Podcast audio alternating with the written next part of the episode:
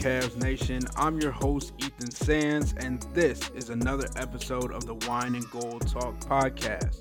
The Cavs are about to go on their second long road trip of the season thus far, and I wanted to give the fans some insight into the life of a beat reporter. And who better to do that than your favorite beat reporter, Chris Fedor? What up, Chris? What's going on, Ethan? How are you, man? Doing well. How was your flight in? No issues. Left a little bit later than scheduled, but got here, was able to get into my hotel, get a little bit of dinner. I've had instances in the past with said airline that I will not name where the flight didn't even take off and I had to leave the next day. So the fact that I'm here tonight, I took a chance with the airline and I made it and I'm happy about that. Love to hear it. I'm excited to give the fans an opportunity to get to know you and for me to learn more about the beat in my first year. So, to preface this, in passing, Chris has said that just like teams have games penciled in or circled on their calendars, some beat reporters have the same. Do you have any favorites, Chris? And is it because of the team matchups or the attractions of a certain city? I don't care about the matchups. I mean, let me rephrase. There are some that are going to have more appeal than others, right? When the Cavs play on the road in Boston, it's a different vibe than when the Cavs go on the road and play against the Detroit Pistons or the Charlotte Hornets. So, some of that, yes, it matters. It raises the stakes a little bit. It gets me more excited for the coverage of the game. It really makes me think that you know the game matters the outcome matters a little bit more but for me for the most part, it's about the cities where I go, it's about the restaurants that I get to eat at, it's about the hotels where I get to stay. So, yeah, I mean, I think everybody that covers the NBA has certain cities that they look forward to going to because of everything involved with that city. Like, I think San Antonio, for example, is pretty underrated because I enjoy the Riverwalk. There's a speakeasy that I have found, like a hidden one and I enjoy that nightlife part of it. Some cool things to do if you venture a little bit outside of San Antonio that I have found as well. I have some friends there. So those kinds of things play into how excited I am about the city where I'm visiting. So Chris, you've been covering the Cavs since 2014. Do you have a top 3 cities that you have been to or traveled to that you love going back to each year? I think a lot of reporters are going to start, obviously, with the major ones. To me, I love New York. I love everything about it the pizza, the vibe, so much to do, so many things to see. It's not too wild or crazy for me. I always look forward to going to New York. So whether it's them playing against the Knicks or playing against Brooklyn, that's always one of my top spots. Los Angeles is a no brainer because people from Cleveland get to go to LA. Usually it's in like January or sometimes it's in November. So you escape not so pleasant weather and you go to beautiful Los Angeles, and that can be fantastic. Toronto is terrific. Depending on the time of year that you go. You know, Toronto in January is a little bit different than Toronto in May for a playoff series or Toronto in October or something along those lines. But I think if you made me choose, God, it's so hard too because Miami. I'm gonna cheat. I'm gonna do an A B sort of thing. So for me, New York is one. Toronto is two. I'm such a fan of Toronto. And then three A is going to be Los Angeles, and three B is going to be Miami because, well, it's Miami. Fair enough. What was the place that you went to tonight for dinner? The only one that was still open. so Fair enough. I'm actually not staying in Miami or Miami Beach, the two places where I usually do when the Cavs play against the Heat. Because here's the thing, Ethan. Usually, when the schedule comes up, August, early September, the first thing that I do is I start booking hotels because I know that the rates are going to be wild and crazy the closer we get to the actual date. So I reserve a full day slash night to start doing my booking for a lot of these games, usually the entire season, unless there are some rates that I think are just really, really funky and they're not worth capitalizing on. So, because of the in season tournament and the uncertainty of where the Cavs were going to be, who they were going to play, this Miami game was an addition to the schedule. It was one of two regular season games that were added to bring the total to 82. And so trying to get into a nice Miami hotel in Brickell or a nice Miami hotel in Miami Beach or downtown Miami near the arena about five days in advance, it usually doesn't go all that well. And then on top of that, Ethan, right now in Miami is the largest art expo in the United States.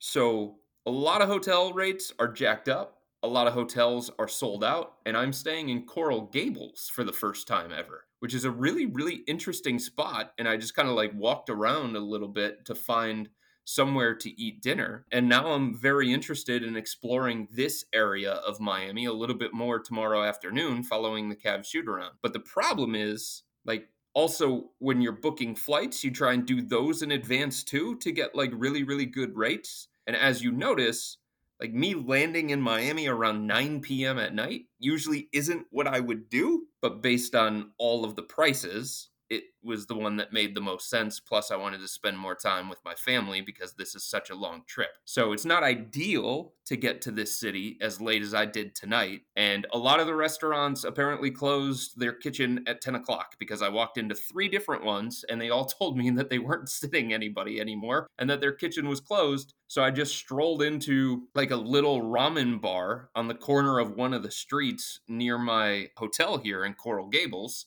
and I got a little bit of Chinese food, and it was pretty good actually. Hey, ramen's one of my favorite foods. I would have been good with yeah, that. Yeah, you would have liked this place. And I wanted to ask because it was such quick turnarounds. Does the trips being in both Florida, I mean Miami or Orlando, make this trip worth it? Yeah, for sure.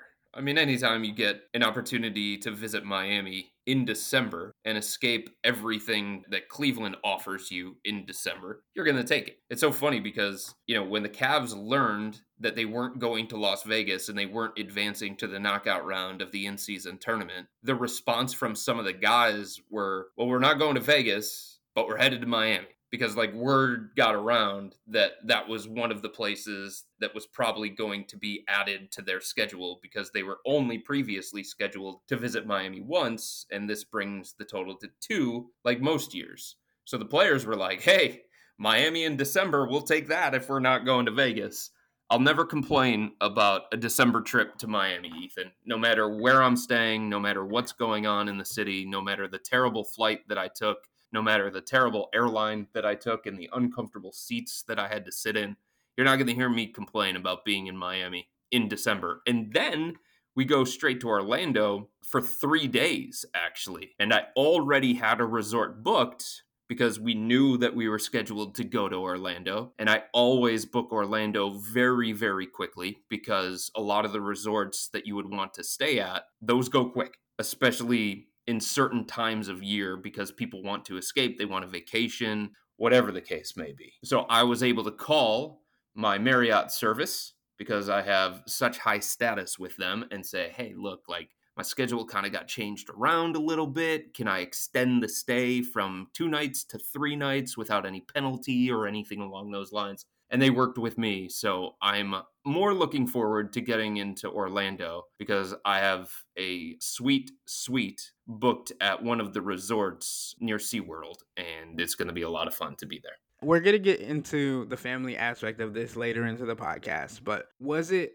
even a thought to bringing Lil Man and your wife down to Orlando because you guys are going to be down there for three days. Yeah, always. We have those conversations. We look at schedules and stuff like that because, you know, I've taken my wife with me on the road a couple of different times before Elliot even arrived. And she was so particular about which places she wanted to visit because obviously she wanted to visit some of the better ones Chicago, New York, Toronto, some of those. But she also wanted to make it worth it if she was going to take off work and if she was going to travel with me she didn't want it to be such a quick turnaround. Usually, with these road games that the Cavs play, it's like two nights in a city and then you're out. And the first night is basically a travel day, and you get in either in the afternoon or the evening. And the only thing you really do is get some dinner and maybe go to a bar or go to some kind of sporting event if it's coinciding with it. So you have like that night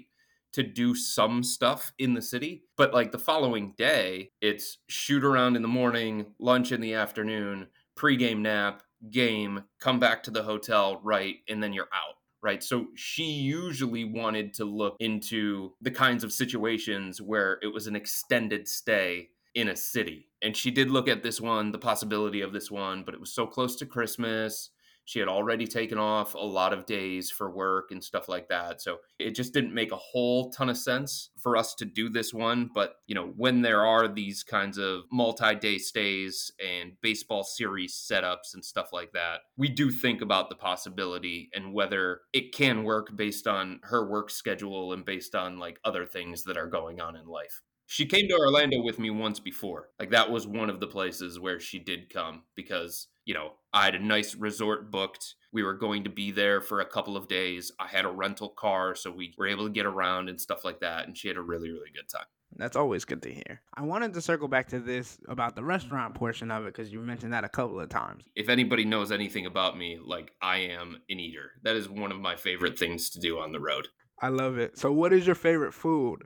Steak. I thought you were gonna say pizza based on how I mean, much you rave about New York pizza. Yeah, you know I love pizza. It's definitely in the top five for me of things to eat. But I've got a lot of Irish in my blood, and I am a meat and potatoes guy at my core. So if I have an opportunity based on the budget that we have with our company to get to a restaurant where I can afford steak and potatoes or something like that, I will do that. But on the budget that we have, it's usually me ending up at a pizza joint or an Italian restaurant or like a really, really good burger place. All right. We talked a little bit about the cities and the attractions that may draw you to wanting to circle those places before. We're going to take a quick break and we're going to come back and we're going to talk a little bit more about the industry, some advice that you might have got, and just the live life balance of working and having a family while working on the beat. But before then, Remember to become a Cavs insider and interact with Chris and myself by subscribing to Subtext. Sign up for a 14-day free trial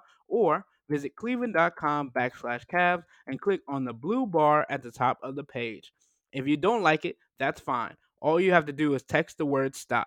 It's easy, but we can tell you that the people who sign up stick around because this is the best way to get insider coverage on the Cavs from myself and Chris. This isn't just our podcast, it's your podcast and the only way to have your voice heard is through subtext. We'll be right back.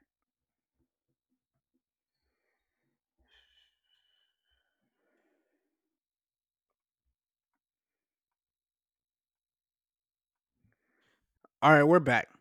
Chris, I want to start here. Let's start with the industry for a second. What's the best advice you've gotten on the beat since working and covering the Cavs since 2014? You mean when it comes to covering the team or when it comes to what's the best advice you've gotten period? It could be life related, it could be work related, it could be beat related, just in that time frame. So I'll do one of each. When it comes to being on the road and being away from your family and stuff like that, the best advice that I got is to capitalize on it. And when you're in these different cities, do things that these cities are known for. Take advantage of an opportunity that not a lot of other people in this country get. You're able to see the country, you're able to visit different cities. Yes, there's work involved. You have a job to do. You've got to get to shoot around. You got to get to practice. You got to get to games. But enjoy the city, explore the city, learn about the city, and do fun things because otherwise, you know, you're not taking advantage of a unique opportunity. So instead of sitting in your hotel room and watching Netflix or something like that, you know, go out to a bar, go out to a restaurant, walk around downtown or something along those lines. Because if you think about it, you are seeing the country on the company's dime. And there are obvious drawbacks to being away from your family, late nights, early mornings, living out of a suitcase, living in a hotel. So you have to mix in some fun and you have to be able to do unique things to offset some of the stuff that that makes you feel guilty. The other piece of advice that I've gotten just when it comes to covering a team is you report with your eyes. That is very very important because like you are at these places. Either it's the home arena, Rocket Mortgage Fieldhouse, or the road arena. So you are seeing things, you are getting access to things that other people don't see on TV, other people don't understand when listening to the radio. So, yes, part of it is the game that's going on in front of you, and what happens in the game matters, and what these players say after the game matters. But what you see is what separates you because that's why you're there. You're there to tell the story, you're there to paint the picture you're there to bring people along with you as if they're sitting next to you inside that arena. It's not like you're writing from a library, right? So you have to find a way to make the excitement come across in the story, to make the energy come across in the story. Little things that you see throughout the course of the game. For example, Ethan, one of the big things that I picked up on in last night's game, and I don't know if it was on TV, maybe it was on TV, but it was just the moment at the end of the third quarter when Georges Niang hit a crucial three to put the Cavs up by 14 as opposed to 11. And Darius Garland jumped on his back, and Georges Niang went over to the sidelines, and all of his teammates were just like waiting for him to pump him up and celebrate that big moment for him probably the biggest moment that he has had on the court since joining the Cavs. Like you have to follow all that kind of stuff. You have to watch all that kind of stuff. You have to watch interactions between the players and the coach on the sidelines. You know what I mean? So it's not so much about the game itself and like runs throughout the game and what these guys say in the locker room. Like sometimes it is. There's no doubt about it. But you report with your eyes first and foremost and little things that you see that maybe other people can't see that's going to be the separator between you and other people that aren't able to be at these places that you are fortunate enough to be at. For sure. And chris you are one of the longer tenured beat reporters or reporters in general covering the Cavs and it's shown because you get a lot of notoriety a lot of people look for your work a lot of people are really persistent in making sure that they come to you for the information on the Cavs on the Cavaliers and the Cleveland society community all those things. How has that grown over the years and how have you kind of adapted to getting more eyeballs on your stuff throughout the years? Honestly ethan i think me covering lebron james kyrie irving kevin love four years of them going to the nba finals helped a lot because I don't know how many people know this about me, but I did not start as a writer. I started as a radio person. I worked in sports talk radio right out of college for about 10 years. And my whole focus was producing shows, having my own talk show, being a co host on other talk shows. It wasn't writing, it was talking into a microphone.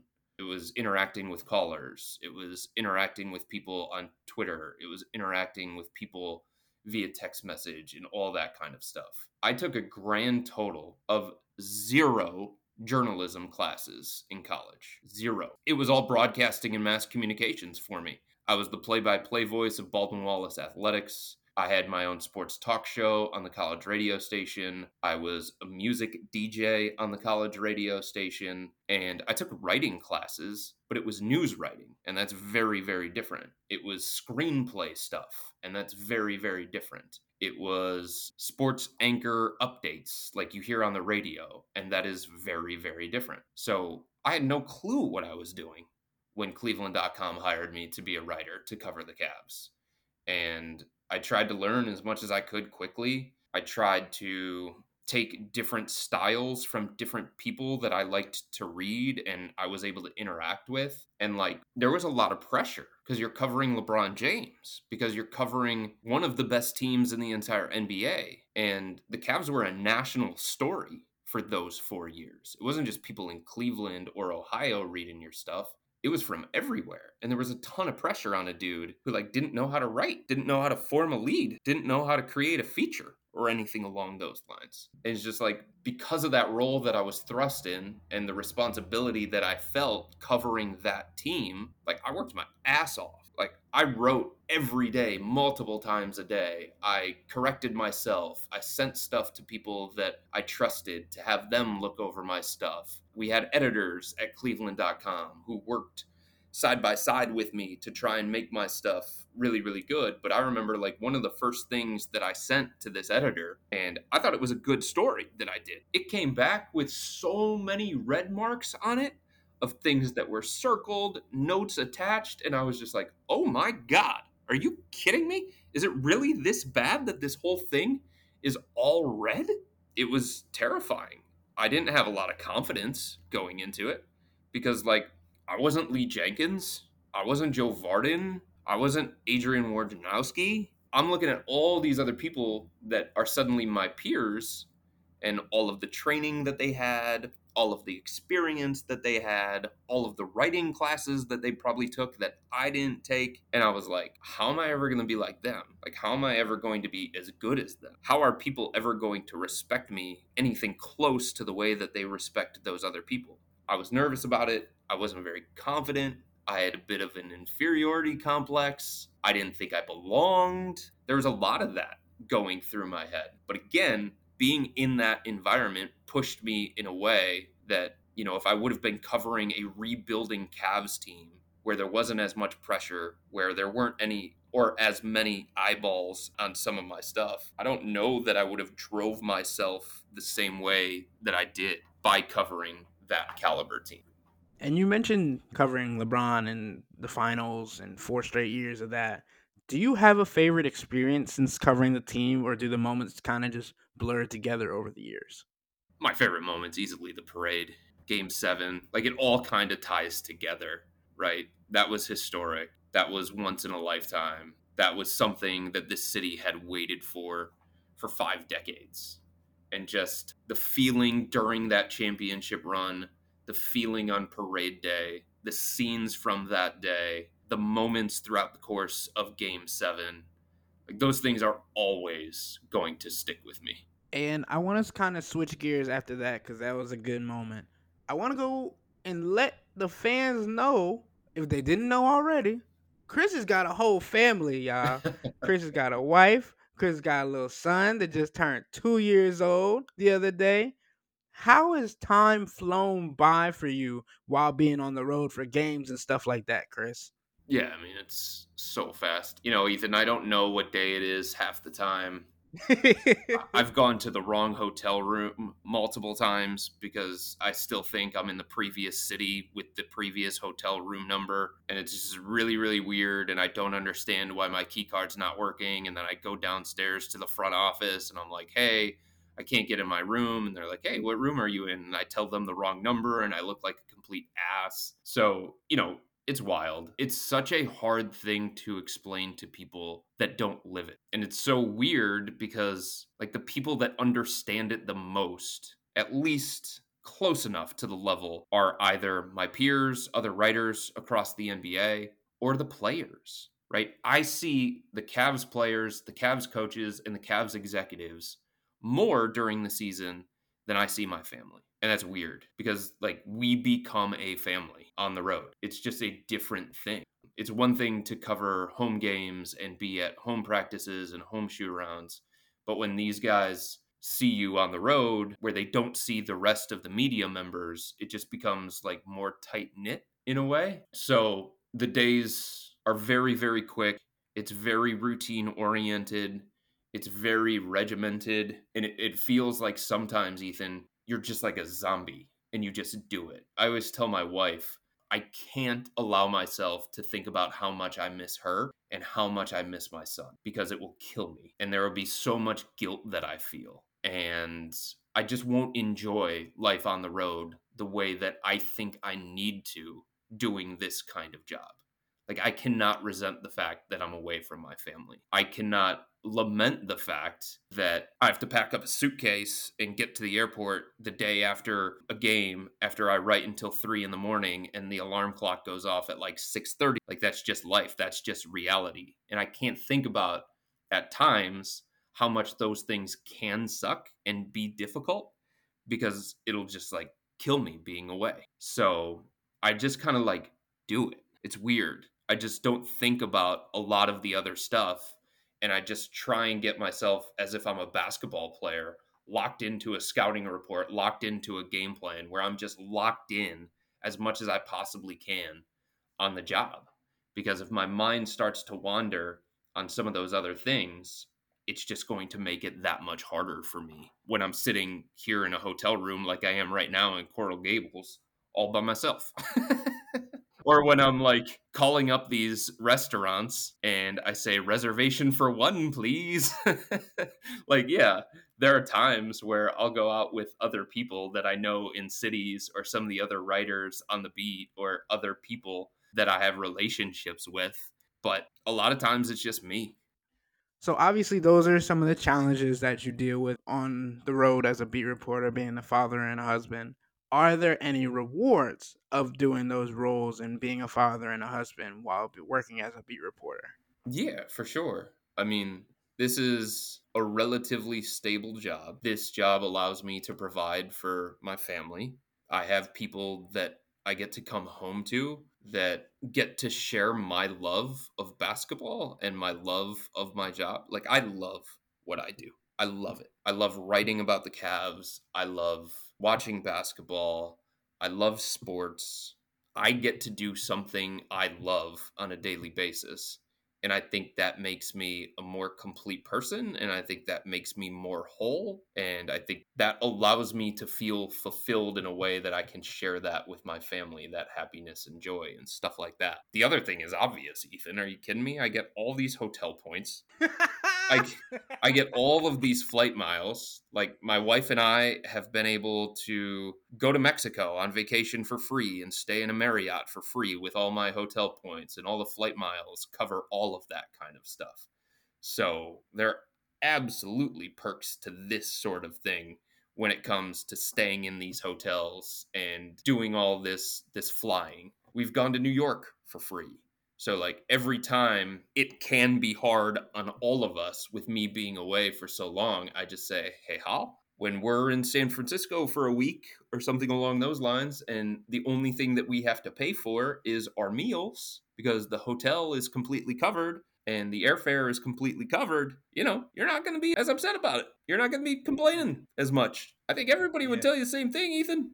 These hotel points are wonderful. I've got like 900,000 of them. I could go to Hawaii for two weeks for free if I wanted to. That's good to hear. Somebody who first year on the beat, I got the Dallas and Chicago trips later in, the month to go handle. So I got to start getting those ramped up now, get those points oh going. Oh my God. Are you kidding me? Like, I've got the highest status that you can get with Marriott. It's called Ambassador Elite or something along those lines. That just sounds fancy. I have my own quote unquote butler dedicated oh, to me. Nah. yeah. A person that reaches out to me before I visit these places to ask what I need, what they can help me with. I can tell them when I'm arriving. I get room upgrades and stuff like that. Yeah, that's sweet. All right. Last question of the podcast, and I'm going to let it be up to you. I want to know if you want one last thing to tell the fans, one last thing you want to say about your fam, one last thing that you have that you think that the people who listen to this podcast and are interested in the Cavs or your life would want to hear? I don't know that there is. I mean, I get so many questions, Ethan, about my favorite meal on the road, my favorite restaurant on the road. People want me to send pictures of my meal and stuff like that. It seems like people are really, really interested in these places where I visit on the road. The other thing that I would tell them that I am very much a guy who likes to walk around college campuses. It's so much fun to see different college campuses because, you know, I was born and raised in the Cleveland area and I only went to Baldwin Wallace for college, a small Division 3 school. It's not like I went to Ohio State or Georgia or Florida. I didn't have I guess the full college experience the way that some other people did. So when I have an opportunity to walk around like beautiful UCLA or beautiful USC or go to like Butler in their bookstore and stuff, I am notorious, Ethan. My wife hates this about me, but I am notorious for buying gear from every city that I visit. For example, when I went to Toronto last year, I bought a Toronto Maple Leafs hoodie. Am I like the biggest Toronto Maple Leafs fan in the world? The biggest hockey fan in the world? No, but it's like it's something that I can take from this experience that I have and remember it. You know what I mean? When I went to Boston a couple of years ago, I took a train to Harvard and I walked around the Harvard campus and I went into the Harvard bookstore and I bought a Harvard hoodie. And I remember going to practice about a week, two weeks after that, and I'm wearing a Harvard hoodie. And Kevin Love looks at me and he's like, Did you go to Harvard? And I said, I think you've been around me long enough to know that answer is no, I did not. And then he wanted to know, why did you buy a Harvard hoodie? And I was like, you know, when I visit these places, I like to take pieces back with me. I usually buy gear. Like I bought a long sleeve t shirt from the UCLA bookstore when the Cavs practiced at UCLA just things that you can have basically for the rest of your life to remember this fond experience, this great time in your life of seeing the country in a different kind of way. All right, and that'll wrap up today's episode of the Wine and Gold Talk podcast. I hope you enjoyed getting some insight into the life of a beat reporter with Chris Fedor. But remember, you can always become a Cavs insider and interact with Chris and myself on a daily basis by subscribing to Subtext. Chris always posts exactly where he's going to eat, what he had on the road trips. So stay tuned for that and subscribe to Subtext to get that information. To do so, sign up for a 14-day free trial or visit cleveland.com backslash Cavs and click on the blue bar at the top of the page. If you don't like it, that's fine. All you have to do is text the word stop. It's easy, but we can tell you that the people who sign up stick around because this is the best way to get insider coverage on the Cavs from myself and Chris. This isn't just our podcast, it's your podcast and the only way to have your voice heard is through subtext. Y'all be safe. We out.